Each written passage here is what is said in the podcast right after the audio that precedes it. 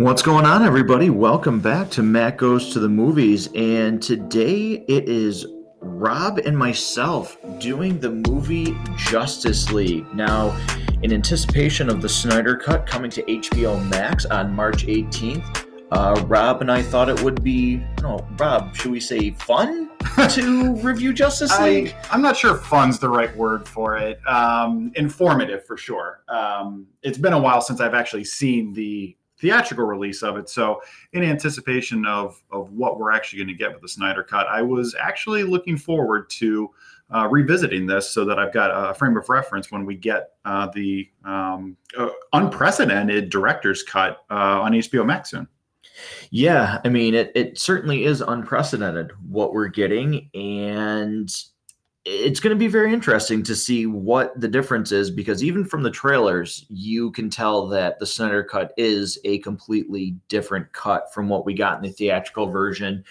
And you can see, you know, going back and I, I don't know if it was the same for you, but rewatching Justice League, it's even more apparent the small parts that got left in the movie that are Snyder and what is Whedon um, I, I, think everything is very clear now. The the cuts in the movie. I think it'll be even more clear once we actually get to see the Snyder cut. I mean, w- to the best of your knowledge, what percentage of this film that we that we have available to us now was actually Snyder's original compared to how much of it was reshot? I mean, it's I think it's like 80 or 90 percent, isn't it? Yeah, it was really when I was reading the results, it was like these crazy numbers that 80 pages of script got rewritten um, you can certainly tell from like color palettes, the way certain things are framed. Um, it's a lot of change, um, especially to a movie that really seemed to have been completed except for post production for Snyder's version. So to to go that far with what we got with the theatrical version, um, just all around, there's a lot of weird things about how this movie was released and how it's being re-released. It's it's certainly, like you said, unprecedented. It's it's so bizarre. And and for most listeners who may not be familiar, 80 so a page of screenplay is about a minute of screen time. So 80 pages is about 80 minutes, um, which is, you know, for a two-hour movie, that's more than half. Um, so you got to wonder how much was kept. You got to wonder, you know, how much of what we you know, have available to us on HBO Max will actually be anything like um, what we get in a four-hour Justice League movie. That I'm not.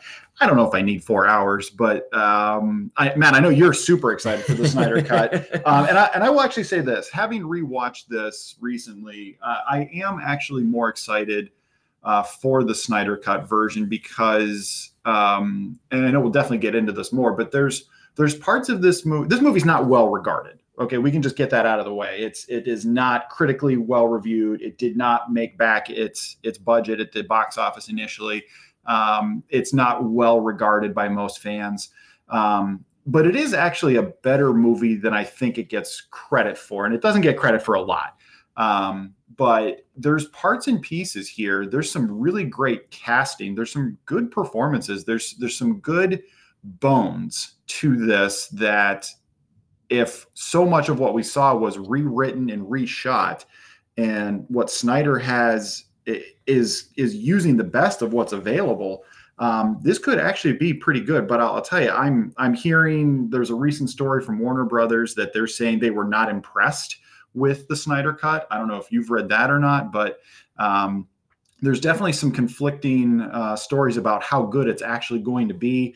At one point, it sounded like the Snyder Cut was going to maybe be re, you know, kind of retconned as the official version of Justice League, and and as as, as this movie did very poorly, it seemed like the only DCEU characters that were going to be moving forward were uh, Wonder Woman and and Aquaman, and their solo films have done well but there it seemed like Henry Cavill was done. It seemed like Affleck was definitely done. There was there was so much talk about a standalone Bat film that was coming that he just completely said, "Nope, I'm done. I, I want nothing to do with this anymore." But now we're hearing he's back. You know, there was supposed to be a cyborg movie. There was supposed to be a Flash movie. There was talk about Green Lantern. There was multiple Justice League sequels planned, and then all that kind of got scrapped because of how poorly this movie did and the reception to this. But then as the Snyder cut momentum built, it seems like some of this is coming back. It sounds like, you know, we've heard that Ben Affleck is involved in the Flashpoint film. We're Yeah. going to see him, which is exciting.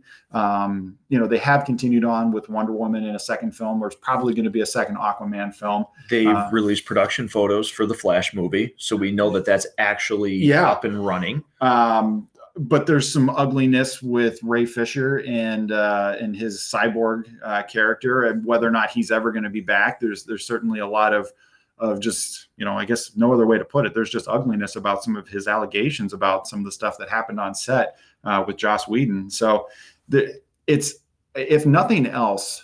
The theatrical version of Justice League, and then what becomes the Snyder Cut, is is such a compelling, fascinating story whether or not the films are actually any good is, is almost not as interesting as the story around them. Yeah, um, that's a that's a great point. But you know, let's let's talk about Justice League. Um, I suppose we have to. you know, uh, listen, fans. Um, what we're going to do here is we're actually going to get into the spoilers portion. We're going to start talking about this movie because I think we covered, you know, a lot of our thoughts uh, about this movie here in that opening segment there. So, if for some reason you haven't seen this version of Justice League and you're just now saying, "Oh, I'm going to watch this because of the Snyder Cut release," uh, this is where you would pause this episode and you would go watch Justice League. But for anybody who's not afraid of spoilers, uh, here we go. And one of the things that was a huge, it's not controversy, but it came into a laughing stock about this movie um, was the fact that they had to de-digitalize Henry Cavill's mustache because he was filming Mission Impossible. And right out of the gate for me, I, I go and see this movie in the theater. I actually I was supposed to go with my girlfriend at the time, and I was so eager to see this movie that I did not wait for her to get out of work. I went and saw it first thing in the morning, um, which I had to hide from her when we went back and saw it at six o'clock. So I actually subjected myself to this movie twice in the same day when it first ouch. released. Um, but you open with a shot of Henry Cavill, and you can tell immediately something's wrong with this dude's face. I don't understand why you open the movie like that. If you weren't going to be able to make the CG look better, then I think you just have to scrap it and you have to stick with what was available. You know, I think we're going to spend a lot of time talking about why some of these decisions were made and and you think about, you know, a movie that we just said was pretty much done and just needed the post production supervised. You know, that's always been part of my reticence about if the Snyder Cut's going to actually be any good or not because Joss Whedon um, coming off of films like The Avengers, is a, as a director we have faith in. He's a director we trust for these kinds of things. Um, and he looked at what he had to work with and he said, "Oh, holy crap! I got to add 80 more pages to this." You know, what about the original stuff he had to work with made him decide to do that? And and ultimately say, "Okay, yep, the mustache looks really bad, digitally removed, but it's the best we got, so we'll just move forward with this." I you know, I, I I share excitement, but also apprehension about what the Snyder cut is going to be of this film. But holy cow, that opening, it just it it almost it didn't really even seem necessary. I mean, if you want to try to make it feel that people are mourning the the loss of Superman, we don't need this opening. We don't need it at all. It doesn't, you know, the kids that are doing the podcast or whatever, we don't see them again. They don't matter. You don't know their names. Like it's it's pointless. Yeah, and you know, one thing that uh, again, I, I think based on some of your comments that rewatching again, I just said I put myself through seeing this movie twice on its opening day. Um, I've actually watched it now six times in total. I've watched this movie. Um, and another thing that just is really odd to me is the whole apparently world shift on how they view Superman. Because at the end of Batman v Superman, there were still people that were mad because they blamed him for the Capitol bombing when they were having that that trial and he was there. Um, it's not like people really love Superman and Batman v Superman, and whether or not we'll see the Snyder cut maybe go on that, I feel like this movie kind of ignored some of the things in Batman v Superman, and it just made everybody seem like everybody was in love with Superman. And some of the themes, and especially I, I want to get to to the the opening scene with Batman when we first see him and the criminal, um, which to me was a really cringeworthy line at the end by this guy. I was just confused at how all of a sudden everybody really did mourn Superman because there's not a really good transition there. It, it's not, and it, there's a lot of this film that it seems like decisions were made for convenience of plot, not because it actually makes sense. And, and you're right, the death of Superman certainly is one. And you know, one of the things that frustrates me when we get comic or film adaptations of classic iconic comic storylines is when they're wasted. So previously I talked about how I, I enjoy just as a film Thor Ragnarok, but I resent the fact that we'll never truly get a film version of Planet Hulk and World War Hulk, which is just an incredible uh, arc in, in, in the comics. So they kind of bastardized it really for a, a piece of the Ragnarok movie. Um, the death of Superman is something that could have been a truly just fascinating film. Um, could have, I mean, you know, first of all, having to introduce Doomsday and Batman v Superman, which is, oh my God, I, I feel stupid just saying that title. It's so dumb. Um, I just, I can't help Batman v Superman. Uh, oh my God. But the film was just trying to do too much. You're rebooting Batman, you're trying to kickstart a, a connected universe with GIF files, by the way. Yeah, um, and and you're introducing a new Wonder Woman, you're introducing a new Lex Luthor, you're introducing Doomsday. Like what's one of the things I hate about that film is how they they wasted Doomsday. That should have been its own film. The Death of Superman should have been its own film, and it should have hit a certain way, and it's wasted. It is absolutely wasted at, between this film and and Batman v Superman. Um, you know, I really think partially part of the reason this movie is viewed so poorly is we've seen comic movies executed so well you yeah. know, we've seen the Avengers. We talked about it. That just lands on every level.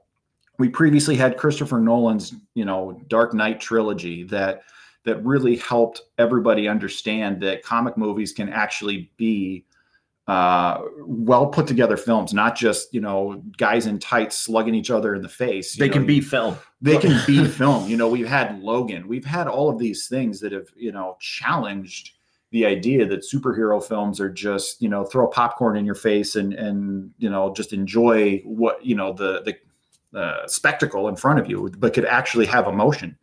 Um, you know, we've seen so many great examples of film in the superhero genre. This film is not one of those. Um, it just isn't, and and we wanted it to be so badly. I mean, look, it's not Dark Phoenix either. It's not X Men Origins Wolverine. Um, but on a rewatch, look, this movie is not Batman and Robin. It's not that level of bad. Um, there is a lot of interesting things. There is some great casting. Gal Gadot as Wonder Woman is fantastic. And uh, somebody who was criticized when she was first cast. And yeah. people were losing their minds of when she was cast as Wonder Woman. And, you know, it was the same thing with Ben Affleck, though. When he was cast as Batman, people were up in arms about it. I think yep. he's worse in this movie than Batman v Superman because he was the best part of that movie, and it's like he took a step back. Um, but yeah, you said it before. The casting is unbelievable. It's like, really good. There's some really there's some home runs with the casting. And it, it's that's I think one of the frustrating things is this film starts going because at the beginning there's yeah there's the opening scene that's not great but it's it's really once you get about three quarters of the way into this movie that everything just really falls apart. It's sadly it reminds me of another Ben Affleck superhero movie in Daredevil that kind of starts off with some promise, some wonkiness for sure, um, but definitely falls apart on the back end of it and, and just becomes I don't want to say unwatchable because I don't actually think this movie is unwatchable. Um, we're not in that territory, and it's not even so good. It's bad. Laugh at it like a Batman and Robin is. Yeah. It just it could have been so much more than it was, and it's frustrating because it should have been better. Yeah, I, I think that's probably one of the best words to describe it is frustrating because it should have been better. and one of the things where you know you said oh it's not batman and robin you know it's not batman and robin bad to me it's it's not worse in the fact that it's a worse movie it's worse in the fact that it should have been better because at least Batman and Robin now, it's kind of refreshing to hear everybody talk about that movie and just openly say it sucks. We know it sucks. We're sorry. Like, like, Yeah. don't you know? We're sorry if we made you hate Batman for 15 years.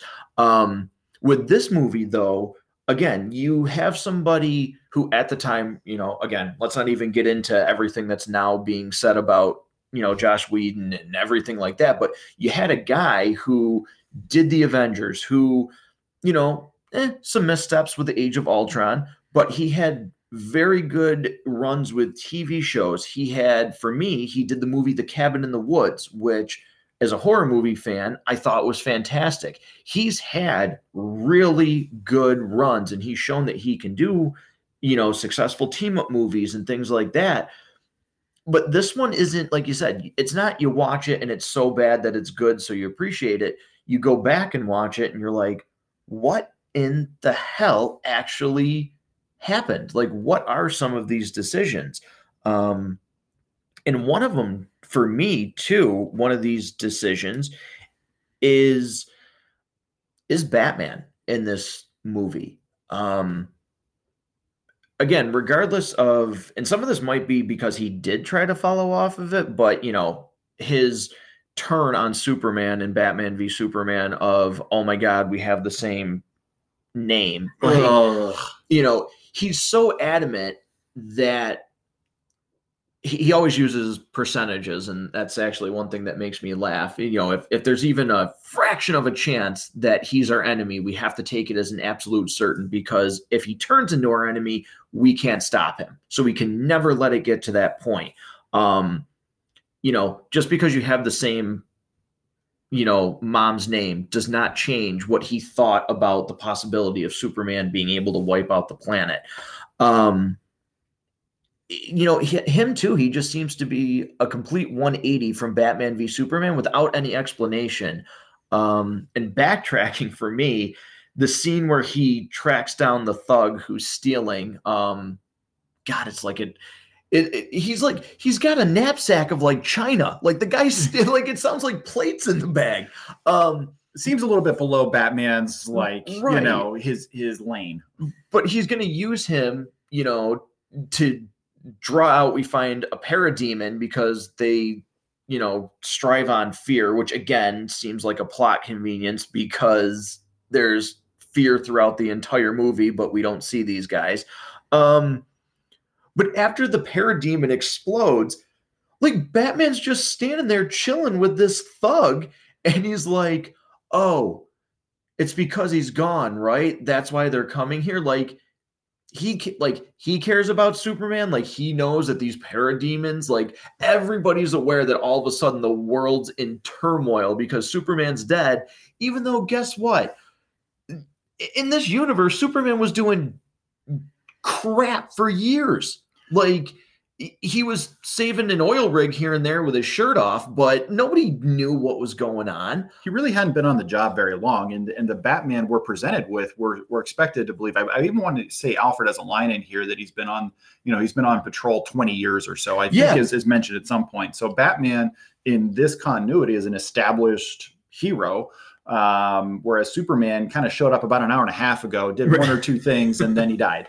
Um, so yeah, it, it does feel really weird. It feels like a plot convenience. It feels like lazy writing, really, is is what it is. Um, it- you know, the other thing that I was just so obvious, all the marketing up to this movie, you saw all the other characters, but you never saw Superman included in it. You didn't see him in any of the promotional shots. You don't see him in most of the the posters or the other things that kind of were out promoting this, all the fast food tie-ins or whatever did anybody really think they weren't going to find a way to resurrect Superman? Like to me, that was just like uh, like you're going to do a Justice League movie and not resurrect Superman. Like I just didn't believe it for one second, and it, and it, I, I honestly like it angered me a little bit because it's like you're not giving me the the cinema fan like any credit for knowing what you're doing. Like just kind of tell me that we're doing that.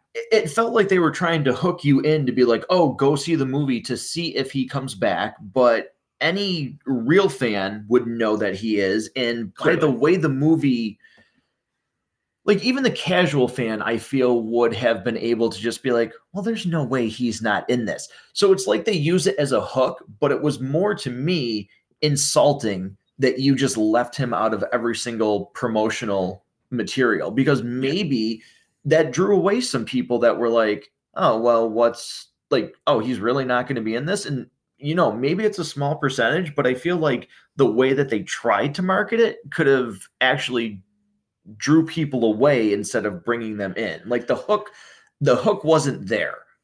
Yeah, it, eh, absolutely not. And like I said, I think it's just kind of insulting to us, the viewer, that you didn't like kind of just embrace the fact that that was part of it. Um, as we go through this film, it, one of the things that is clear to me and very obvious it, this movie is dark and depressing for really no other reason than just to be dark and depressing. Some of the things they're trying to get us to feel an emotion around or try to you know insinuate oh terrible things are happening. You should feel a certain way about this. You know there's there's all of this darkness but it hasn't earned the right for it to matter to us. Mm-hmm. if you think about it, sure this is really the third film. So we we have man of steel followed by you know batman v superman and then we roll right into this which was kind of a gamble to not have these other characters really set up well the way that we got in in the marvel you know cinematic universe so it was really a risk, but it was it, it was okay. It, it felt rushed to me certainly, but none of the things that we were supposed to actually care about,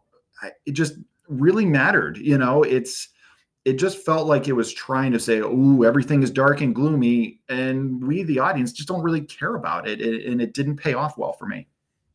Yeah, that's you know, it's a lot of sometimes what seems like lazy writing. There's you know situations that you're supposed to care about but why would you? Because again this team has not been together.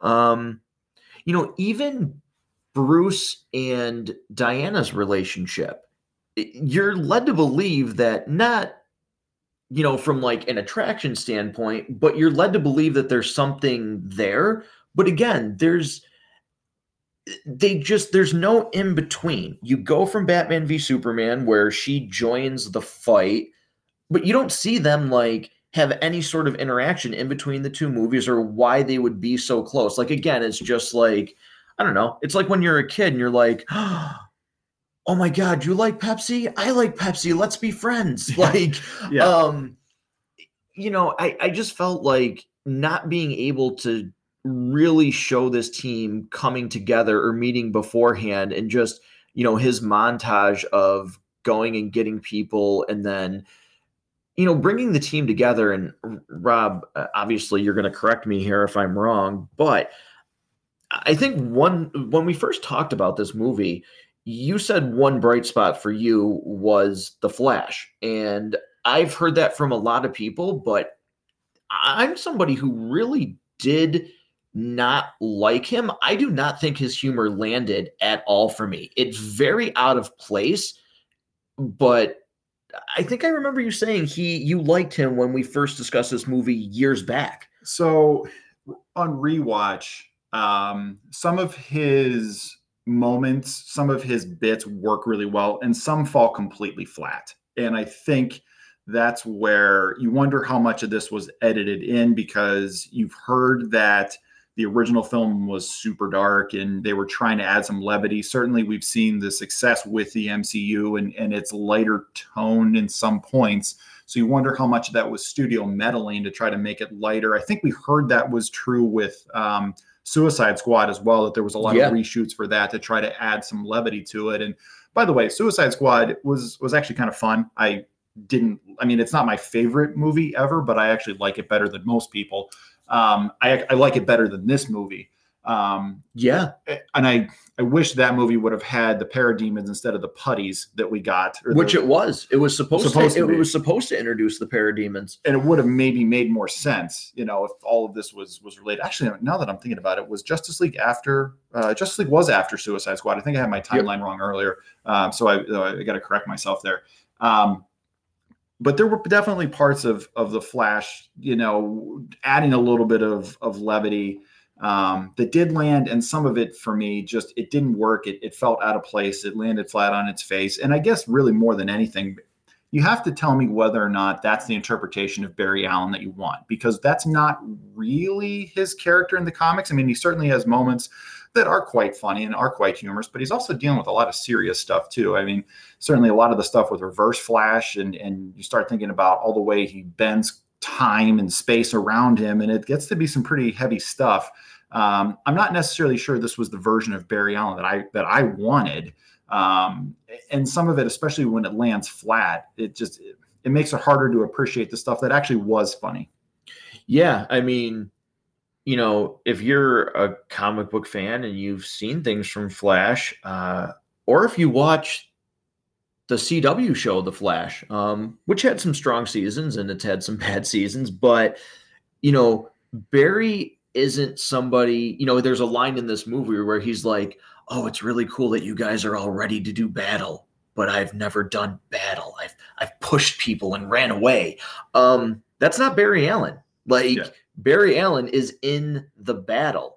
Um, so yeah, there's some there's some parts that actually are entertaining to me about him. Uh, when they first go to the Batcave and he's just kind of like this kid who's starstruck by the fact that holy cow, like this guy actually exists and like look at all this stuff he has. Um, that landed for me. But you know, one scene that's just cringeworthy to me is when and this is jumping forward and we'll obviously go back, but when they're in the hangar and the lasso of truth is underneath Aquaman, which how did it even get there and he didn't notice it? But it leads to the scene where, you know, it, which was kind of funny where he's talking about, oh, I don't want to die. And then he goes to Wonder Woman. He's like, whew, you're gorgeous. I don't care that we used to fight. Like that had nothing to do with me. Um, but then when he goes by Barry and he says, "You tell anybody about this, you'll meet every piranha I know." And he's like, "I didn't hear anything after we're all gonna die." Like, really? You you didn't hear the last two and a half minutes of that conversation? You blanked out. Like, to me, that stuff doesn't land. It made him seem stupid. Like, yeah, I, I actually thought that that whole bit with Jason Momoa. First of all, I think he's fantastic as Aquaman. I yeah, think that's he, been he, uh, him as Aquaman is one of the best castings that we've seen. Um, I'm going to just go ahead and say in almost any superhero film. I mean, he's uh, not, probably not as good as RDJ as Tony Stark. I mean, that to me is probably the apex. Um, just the perfect alignment. Um, I guess I got to say Patrick Stewart is, is, Charles Xavier. That's it. That's the one. Um, and then you get RDJ, uh, but Jason Momoa is Aquaman um, has taken a character that is not at all popular in comics. In fact, gets made fun of a lot because he talks to fish and his powers are stupid. You know, like yeah. a lot of people bag on Aquaman, um, but Jason Momoa has made that character cool. He, he's um, a guy who oozes charisma in this role. Like he yeah, really does. He yeah. owns the screen he's yeah. got a great presence. I mean, and and his, solo film is fantastic. I, I, really enjoy it. I think it's really a high point of, of the DC extended universe so far. Um, I actually liked that scene. I thought he was really funny at that moment, and and as they're getting ready to go into a fairly serious battle, you know, I thought it was it was kind of interesting to to get that moment. But you know, for to have a superhero be an, an outright coward just didn't work. Um, it, it was kind of funny in the moment, but you just go, ugh. You know, like it's yes, it is. It's a, it's a line played for a laugh, but it's still kind of an ugh for me. Yeah. Um, you know, one character that we have not talked about yet is is Cyborg, and we certainly mentioned very briefly what's going on with the actor that has played Cyborg, but we've heard that Cyborg is the heart and soul of Snyder's version of this movie. Um, and he's really regulated here. But, you know, some of the things with Cyborg in this movie that are strange to me is again like lazy writing. There's a scene where he's upstairs in an apartment, or if it's where he lives with his dad, it's never really like made known. Um, he starts talking about why he doesn't go anywhere and I can't remember the exact line, but he's like, "Oh, you wouldn't want them to see the monster." And Mhm. his dad says, You're not a monster, Victor. And he's like, Oh, funny that you thought I was talking about me. And it's like everything you just said indicates that it's that you're talking Yeah. about you. Like there's no there's no surprise there. There's no question. You, you literally were just describing yourself. And Yep. it's lazy writing. there's a lot of lazy writing with Victor's character that that make me, you know, it, it's a lot of creating conflict for the sake of there being conflict. It, there's really no reason for it. It's just his general melancholy. He's walking around all pissed for really no reason. Like his, he, yes, he lost his mother, but his dad did some incredibly illegal stuff and took huge risks to try to save his life um, in the only way that he knew how. And it seems like Victor's, you know, it's almost like I didn't ask to be born, or it's kind Right. of, it's kind of like that that teenage argument, like I didn't ask you to save me, like. Dude, you've you've got a chance at life. Like your father took incredible risk, and it just seems like very lazy writing that we're supposed to believe there's this conflict between him and his dad, and then there's this conflict between him and wanting to be a part of this and join the team, and not really wanting to embrace um go go ahead and call it the gifts that he has now. You know certainly he looks very different. He doesn't function as a normal human being anymore because he's he's a cyborg.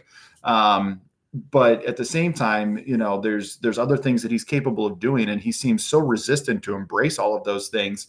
Um and it just doesn't like if you just stop and ask yourself why you don't have a reason. Like there's Yeah. there's nothing there's nothing that sets up why there's this conflict except lazy writing Yeah, I mean, geez, we haven't even gotten like gotten into the villain of this movie yet.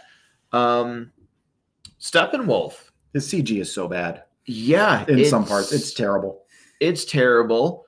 Um, and again, there's some lazy writing with him as well. There's one particular line where he's looking for the mother boxes, and he says the line of, you know, mother, I see, I see now why you waited so long to wake me. Like the Kryptonian's death put this world into such darkness. And again, it's like, this guy was not around like he was not around for long enough for this world to just be like there's no hope anymore superman's gone like it doesn't make sense and he can conveniently you know he conveniently finds the mother box in atlantis he has no problem he just beams down and it's there um but yet when he's questioning the workers for Star Labs, and he's like, "You have the smell of the mother box all over you. You don't know where that one. Like, can you find them or not? Like, there's just a lot of really lazy writing there's a lot of things that are not set up well and just things that when you when you have to start asking one or two questions and you don't actually understand the answer i think it tells you why this movie didn't wasn't received the way that it could have been and again the setup there's so many great pieces in place that it does make me curious how much of this was Whedon's interference and how much of this was the original screenplay. Um, how much of this was adapted? How much did we keep? Um, we certainly know there's there's elements. Obviously, the return of Superman. We know that we're going to get him in his black costume, which was not used at all, which seems strange to me. Why would you not use that? Like you see it. There's a glimpse of it when he first goes into the ship. Um, there's a pod that actually no, it's not even in the theatrical cut. It was a deleted scene when the movie was released on Blu-ray. Oh, I've not, I've not seen those. Um, I've just seen the uh, my recent rewatch was done on HBO Max, so it's um, you know I wouldn't had a had a chance to peep those, but it just um, it there is so many parts of this that it just seems like they introduce an idea or they put out a piece of dialogue or they show you a scene and you're not supposed to just question it you're just supposed to accept it and just kind of let the movie move on from there um, you know especially this there's the the part where they show the flashback and it's got you know all of these different armies coming together to stop Steppenwolf. And you have you know the Atlanteans you have the the Amazons you have the world of men. Um, and you're supposed to not understand that was blatantly ripped off from Lord of the Rings. Like that's that's definitely you know part of the Hobbit I think you know like it it really and it was better done in the Hobbit than it was done here and then they tease us, they show us a Green Lantern, and then that's all the more we get of it. And it, it, it what was really cool is I love the fact that they showed, you know, one of them got killed in battle, and then the ring immediately yep. took off to find its its new host. Um, you know, I, I did kind of like that nod.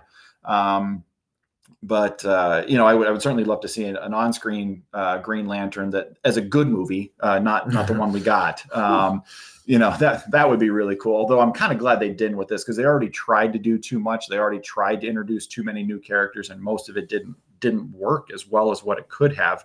Um, you know, even little things like they showed us a different version throughout you know the DCEU, we we we get a different version of Alfred than what we've ever seen before. Yeah. Normally, Alfred is um, you know, kindly older gentleman, very caring. Um, you know, we've we've seen some different ones that are pretty good. Uh, you know, Michael Caine was good in the comics. Typically, he's portrayed um, as you know, kind of the the loving adoptive father, and and you really get that that father son love relationship between the two of them while also serving as kind of mission control. Here he's he's just you know mission control and and a trusted advisor and friend and it's an interesting take.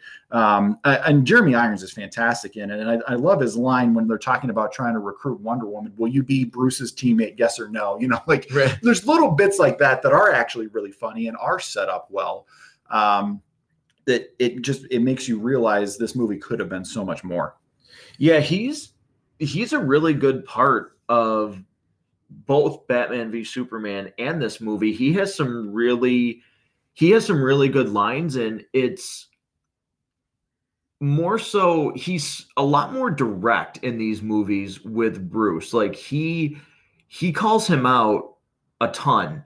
Um, especially in Batman v Superman on his on his crap sometimes. Um, yeah so he's a he's a really good part of this movie and i do like how he talks to bruce when they're talking about resurrecting superman.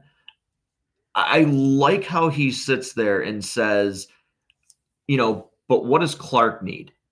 Right. Maybe he's you know maybe he's at peace and you shouldn't but you shouldn't bother that. Um i like that a lot. I actually think that's one of like a very good moment in this movie, um, which for me is few and far in between. but you know, let's let's talk about the fact that they're going to resur you know when they sit there and figure out you know again bruce goes into his calculations with if there's a fraction of a chance we can bring them back we have to do it we we have to use the mother box to do it um and then there's more manufactured conflict between him and Diana where she talks about you know oh i was there and you didn't you didn't kill superman and like why do we have to bring him back because of your guilt? And then like she immediately it's like a weird transition like there was supposed to be more in that scene where she goes why do we have to bring him back? Because of your guilt? And she makes like this cringe worthy face and is like, "Ugh, I was there, Bruce. You didn't kill Superman." Like, yeah. it, it's a weird transition cut where it seemed like there should have been more dialogue there, but there wasn't.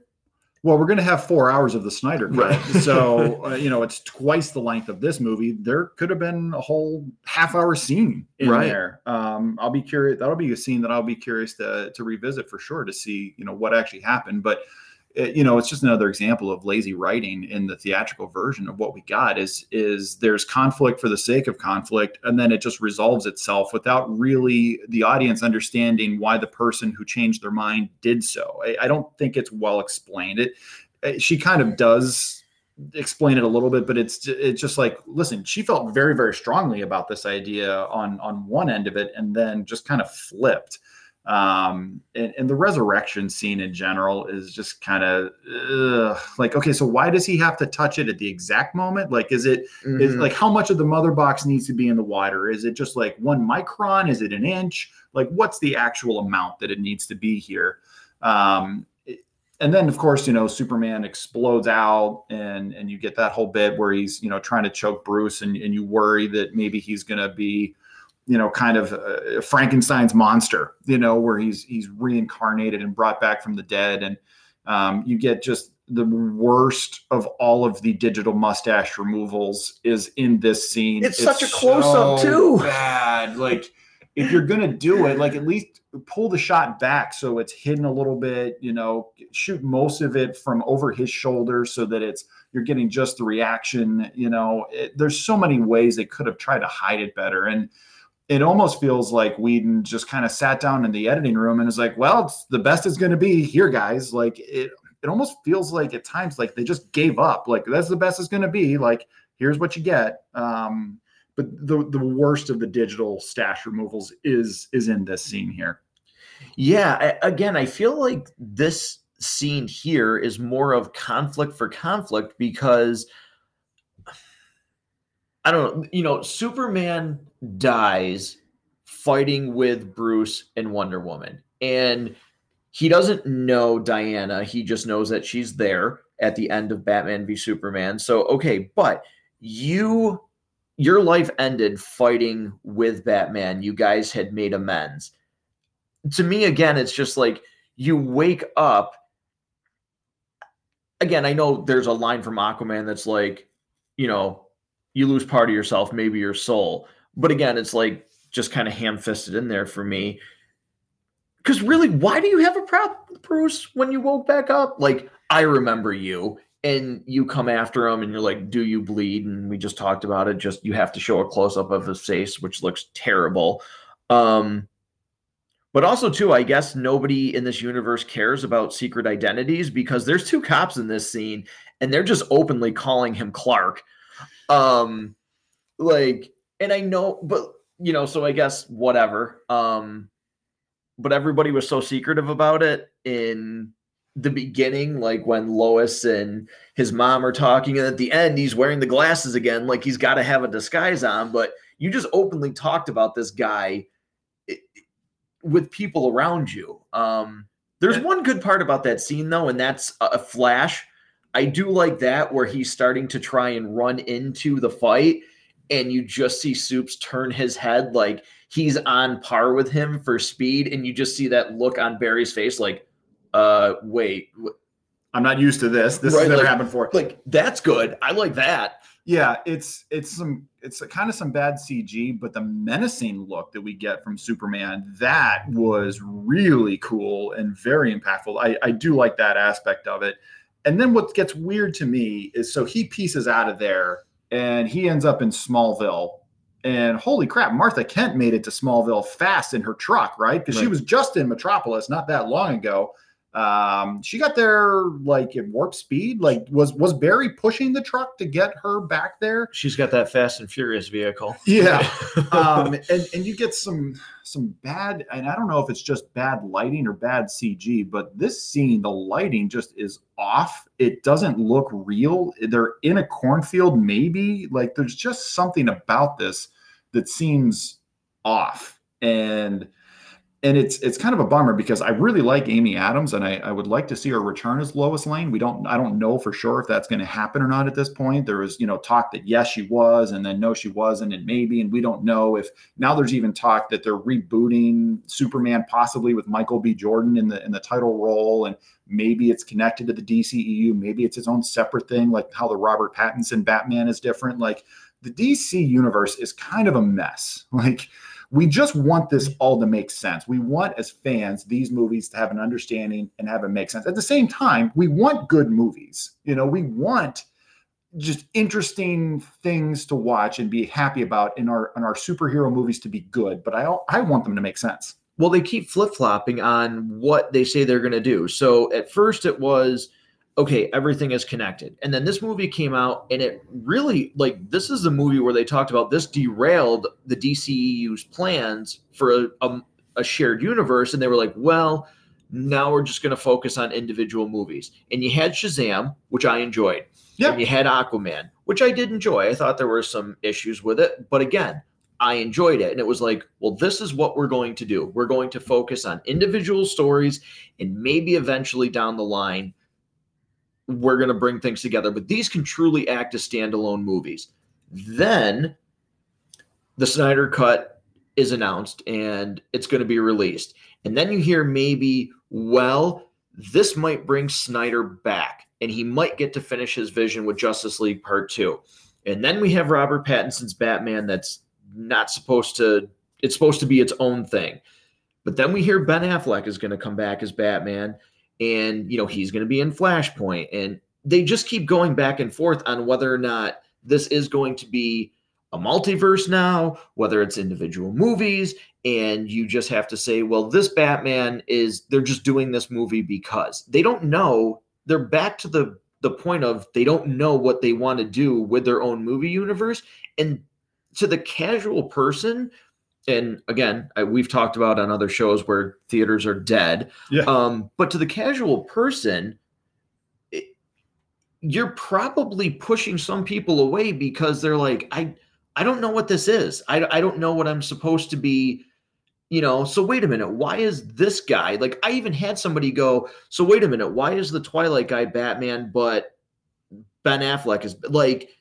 Casual people don't know what's going on here it's sometimes hard for super fans of this genre like you and I to really be able to understand how it, you know and I don't want to say this in a disparaging way when I say the word casual fan I don't I definitely don't mean that in a disparaging way I think one of the great things about fandom is the ability to embrace the things that make you happy yeah. you know like for me, you know, I'm not I'm not somebody who's really into Harry Potter. It's not just it's never done anything for me. But I don't look down on anybody who loves Harry Potter. Like embrace the things that make you happy. You know, we've got a lot of things in our world that are challenging and not fun. Um, well, you look down on a lot of people. You're like seven foot nine, right? so that's right. That's that's you know, that, but I don't do it intentionally. You know, I, I don't look down on people because of their their preferences um, in, in film. Like like whatever you like. But so when I say casual fan, you know, please listeners don't don't take that as you know I'm I'm looking down on on people at all. But so to to understand the perspective of your casual movie goer who just wants to throw popcorn in their face and, and, have a good time at the movies like sometimes i have to take a step back and realize that not everybody's like following the news on this stuff and texting stories back and forth on the with their friends like you and i do when something new develops and, and we're paying attention to this stuff and we can separate okay so the pattinson movie takes place in this kind of universe it's its own thing. The joker movie is its own thing. And then the dceu is its own thing. But then there's these other things that are mostly connected kind of sort of they branch off a bit. They're supposed to take place. Like we can sort of keep track of that but it's kind of a mess. And like i said i i just really want these things to make it's frustrating when these things don't make sense. And i think for the studio, eh, you know, they're going to be further ahead certainly they're trying to cash in on what Marvel was able to do and what Disney was able to do with their Marvel properties and have you know just these these movies that make all of the money. Um, but there's been so many missteps and you wonder what would have happened had Snyder not had the terrible tragedy that happened in his life. You know, if he would have stayed with this project all the way through, what would this film actually have looked like? Um, and that and the fact that he's coming back to it now the thing that's very interesting to me is will this film be considerably darker? Now, obviously, we know Snyder is kind of a dark director, that's sort of his thing, but coming back to a movie that he left before he could finish it for terrible, yeah. tragic reasons, will that make this movie even darker. Um, certainly, we've seen when filmmakers are in dark places in their lives, it has an, an effect on their work. Uh, most notably, George Lucas and Steven Spielberg talked about both of them were in bad places with their relationships.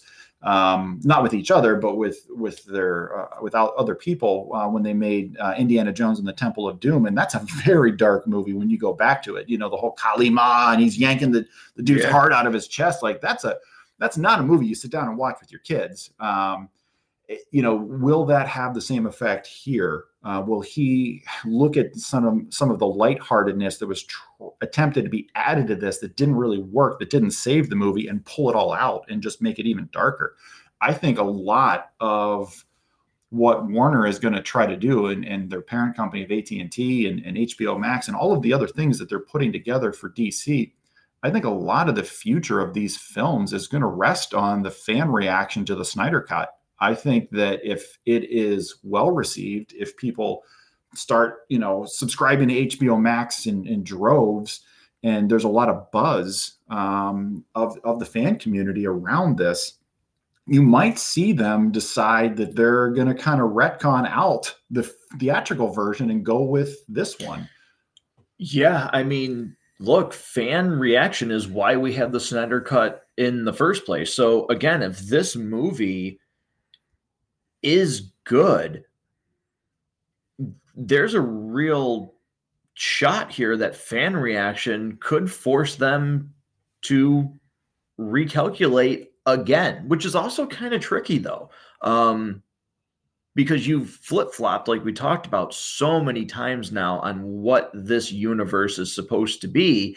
Um, you know, how much market do you capture if you decide again to go, well, we have to change the plan again, and we're going to go here because with the Snyder cut,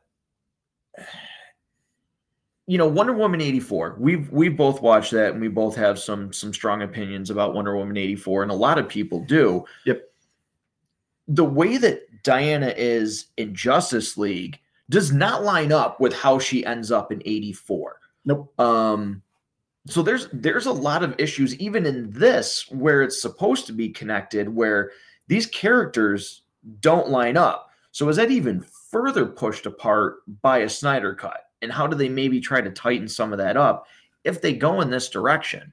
Um, which will be an interesting concept but you know back to this movie we get superman being resurrected and they conveniently forget about the mother box just laying there the thing that they've been trying to protect the whole yeah. movie. They're just like oh it's it's over there in the field. We're good.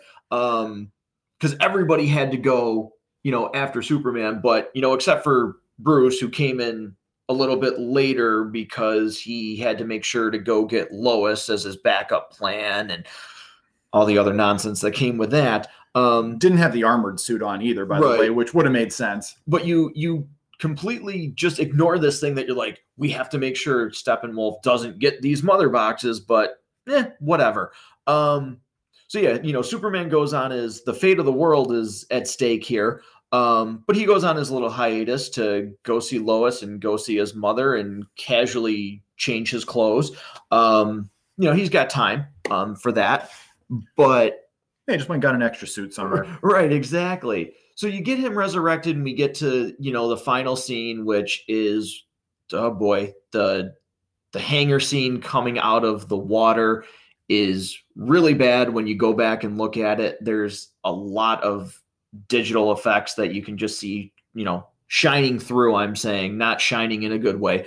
Um, but you go to this random family that got plugged into the movie that why don't the parademons just bust through that house? Like that was another really weird scene in this movie just this weird random family who again seems placed in there for no real reason. There's no connection to them. You have no reason to care about them other than you're supposed to care about another human being.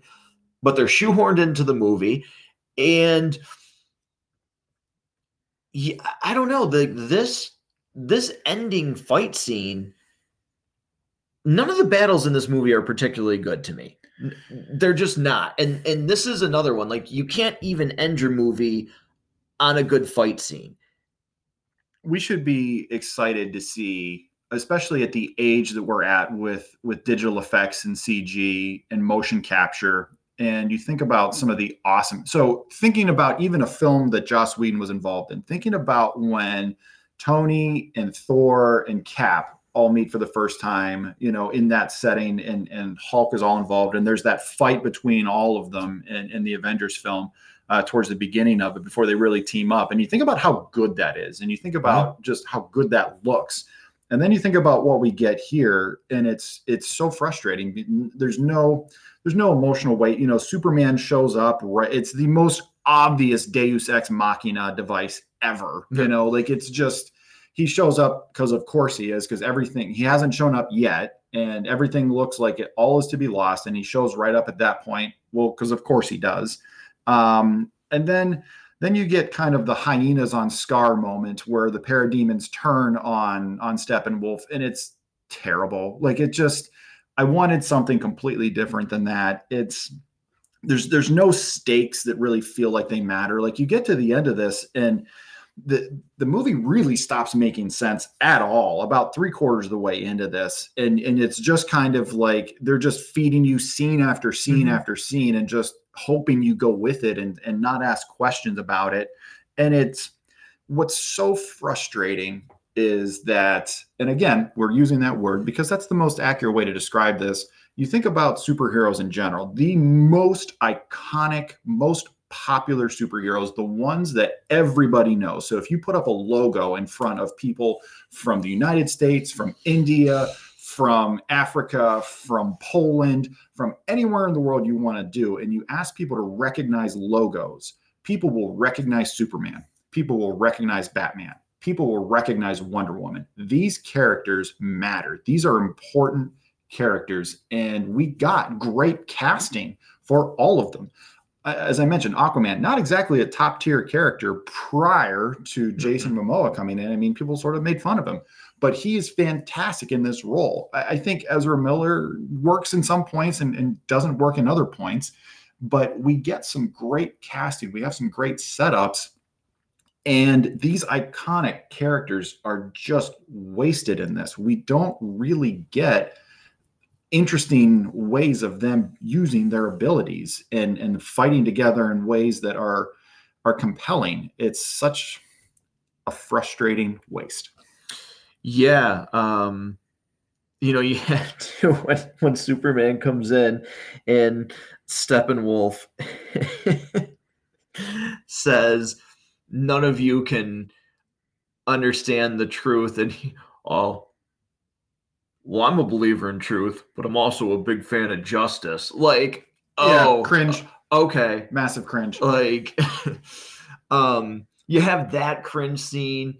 You again why would there not be a fail like why would there not be a fail safe to the parademons being not to turn on Steppenwolf? That that just seemed weird because again they have no problem going and attacking him. I understand he's out in the open but you're telling me at that moment Steppenwolf was more afraid than this random family who has no powers or abilities at all whatsoever. and the parademons didn't just lunge and attack them? Like again you just at the end of this movie everything is thrown together. Nothing really makes sense. And then when they beat them it, it's like the world from avatar from james cameron comes to life in this in this city. Like, all of these weird bright beautiful flowers just start blossoming and like yeah it, you just this ending falls apart. Everything gets thrown together. You also get again it doesn't even look real at the end when clark and bruce are standing there at the kent farm you look at that background shot from them nothing looks real at all. It's like you couldn't even it literally looks like they green screen that. Like you couldn't film on a real location. Yeah it, it really does look terrible. I mean it's either the worst lit shot or it's a terrible green screen for reasons you don't need a green screen for a farm. Like you really yeah. don't I Um, bought the bank. You couldn't just buy back the house. Like you didn't. You couldn't just win the house on an auction. Like you, you had to buy the bank. Like again, like I mean, I actually laughed at that scene, and I also laugh at the scene when when Flash gets in his car and he says, "What's your superpower?" and he says, "I'm rich." I actually, I, I mean, I, laughed. do find that funny. Like, I- those parts are kind of funny to me. Um, and then, you know, if we want to jump ahead just a little bit further, we get a post credit scene that is also to me incredibly frustrating because holy cow, does Joe Manganiello look perfect as Deathstroke? perfect I mean, the costume is perfect. off It the page to the screen. perfect. And when he takes the helmet off, he looks perfect. And he's a very good actor. Um, uh, you know, I I really get frustrated that we might not get a payoff on that. Like just as as That was added in too. That was not the original end credit scene. That was completely shot new. and that's that's again one of the frustrating things like look i don't really like jesse eisenberg as lex luthor i, I don't really like that take on the character. I I mean, I, you don't have to do the same way we've seen Lex. You know, it doesn't have to be uh, you know that version every time. I mean, certainly we've seen multiple interpretations of the Joker. Each one has been something a little bit interesting and unique and different. Uh, not a big fan, by the way, of Jared Leto's interpretation of it. It, it just kind of it's weird and creepy and, and not really in a scary way, just in a creepy way. Like somebody just needs to smack this guy around a little bit. Like I don't I don't fear him the way I do like Heath Ledger's interpretation or Jack Nicholson's interpretation, and certainly the the interpretation we get uh, in the Arkham games uh, is presented by uh, Mark Hamill. You know, his version is great. Yeah. Um, but so I don't necessarily need the brooding, bald, megalomaniac genius Lex Luthor every time, but I just it's like this guy was on a sugar high. Like his mannerisms were like he had too much caffeine every minute of the day. Yeah, it, it reads more that he's not a, a, a genius megalomaniac, and it almost reads more like he's he's got some kind of disorder. You Mhm. know that, and not to make light of people with disorders, but like it just it it it doesn't read well. Uh, but you know the idea of introducing you know the Legion of Doom, um, wow, that that could have been cool, and and we've already got introductions of most of those characters uh, throughout uh, some of these films. You know, if we could just get Sinestro in, in a proper Green Lantern movie, um, you know, that could be a lot of fun. But again, if if the Snyder cut doesn't do well, if it's not well received, it's unlikely we will see any of that. I think. Yeah, no, I, a lot. I think obviously we know we're getting, you know, the Robert Pattinson, the Batman movie. Uh, we know that we are getting another Aquaman. Uh, we know we're getting another Shazam. We know we're getting Black Adam. But I really think the Snyder cut reaction will dictate what actually happens in those movies. And not saying it'll completely change it, but if the Snyder cut is well received, I do think there's some we need to find a way to make these maybe more connected than what they are. So this is going to be really interesting to see. Uh, we're, you know, we're close. March 18th, the Snyder cut comes out. Uh, you have to have the day off to to really take this in because Yeah. again, like we've talked about, this is this is four hours. This is not a movie that I, you know, for listeners of the show, Rob and I we don't work the same schedule, but we work the same hours. So we have specific shifts for the company that we work for. Um, this is not something, Rob, where if we work a nine to six shift, I want to come home and watch and, and watch this. No, Um, you, you got to take a whole day off. for yeah, this one. I, I need the day off to sit here and watch this. And because you got to have a meal break in the middle. You're probably gonna have to go to the bathroom a couple of times. I mean, it's four hours. I mean, it's it's kind of daunting. I mean, is this could- the longest movie ever? like- um, it, you know, it's close to it. I mean, Titanic was three, I think.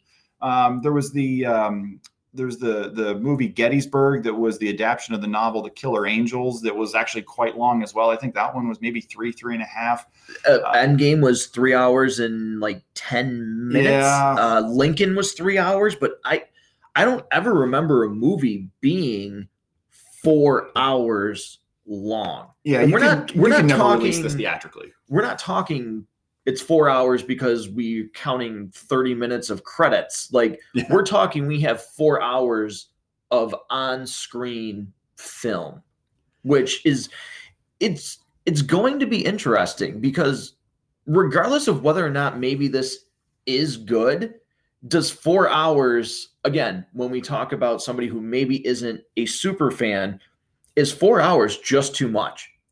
I think a lot of people will pause this and come back to it. I know you won't be one of them. You'll be lit- you'll be sitting on your couch with the dog, and you will be just you know you'll have the surround sound cranked up. You're you're locked in. My Um, phone's on silent. This is yep. it. Like this is Yep, this the- the four shades are drawn. is like, dedicated Yep, like you- this. this is set aside. You know, you might have pizza delivery scheduled, so you don't have to get up much.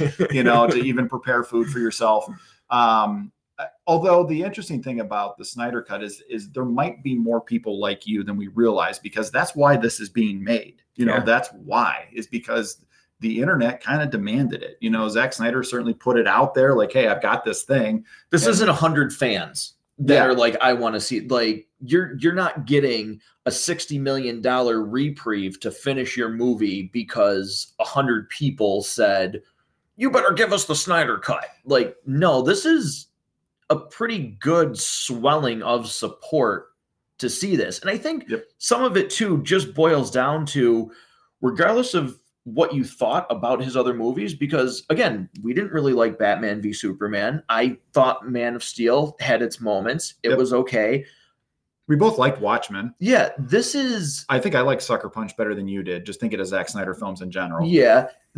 You know, this is also for me just I want to see what the vision was. And regardless of it if it's bad, I'll be happy to have seen this. Uh, because I really just want to see what the vision was. and honestly, not only will we get that, but we'll get kind of a corrected version of it too, because he can, uh, he has the ability to use the feedback that was given three years of time to think Yeah. about how he would have done it differently. And maybe stuff that he would have incorporated into the theatrical version if he was able to see it through the whole way, maybe gets edited out. Yeah, I think you know one thing that I didn't mention, and uh, we're closing up this episode here. One fantastic thing is Danny Elfman gets to utilize. They use that score for Batman Yes. when he's standing there before they meet Gordon. That's a quick little thing, but man, I woo, got I, I. I got goosebumps hearing that. I was like, okay, this this is what I wanted. That's one thing. He looks great as Batman. He still does. Um, the the music, the little nod to that is fantastic, and I believe we get a little bit of the Superman theme too. Yes. Uh, you know, but having having those elements introduced uh, are certainly good. And while we're on the subject of music, um, using White Stripes, Icky Thump is great, and having Gary Clark Jr. cover come together in just in his version of it, it's one of my all time favorite covers out there because it takes the the inspiration of what was cool about the original song, but the artist plays it his way. And I'm a big fan of Gary Clark Jr. in general, and I love that he, you know, just gave us this ballsy, fantastic, swaggering version of of Come Together um, to to end the film on. Before we get the the really cool post credit scene, that's frustrating as hell because it may not pay off ever. Yeah, you know, uh, you get the post credit scene of Superman and Flash doing a race.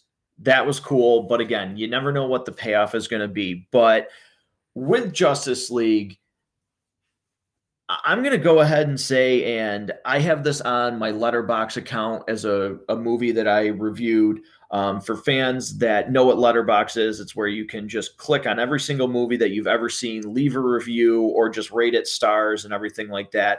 Uh, I have this rated as one and a half stars on my Letterboxd account out of five, which would translate to one and a half reels on Matt Goes to the Movies.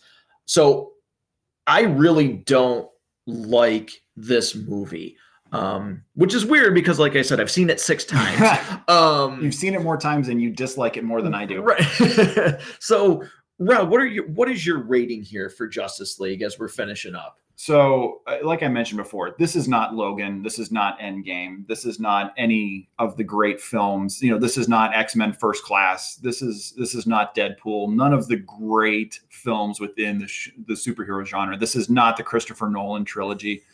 But it's But not Catwoman. It's not Catwoman. It's not Elektra. it's not Elektra. It's not Daredevil. You know, it's not Thor: The Dark World. Um, you know, it's not as bad as the film that came before it. Um, you know, this to me is two and a half. You know, it's it's not good. It could have been good.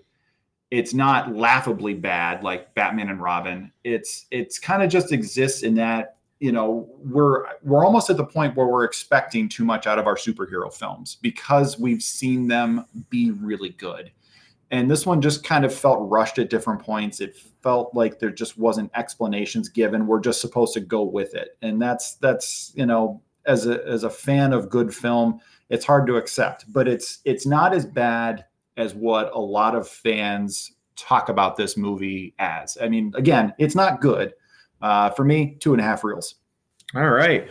Well, listeners, again, uh, another episode of Matt Goes to the Movie for Justice League. Uh, regardless of how I feel about this movie, I had a lot of fun doing this episode, and I'm going to look really, really forward to doing the Snyder Cut of Justice League, which Rob will join me for, because it, it's going to be incredibly interesting to see what happens here with this movie. So we've got that coming down the pipeline. And we also have, we actually did something today, which I have to really thank Rob for. If you're listening to this episode, the one year anniversary of Matt Goes to the Movies is coming up.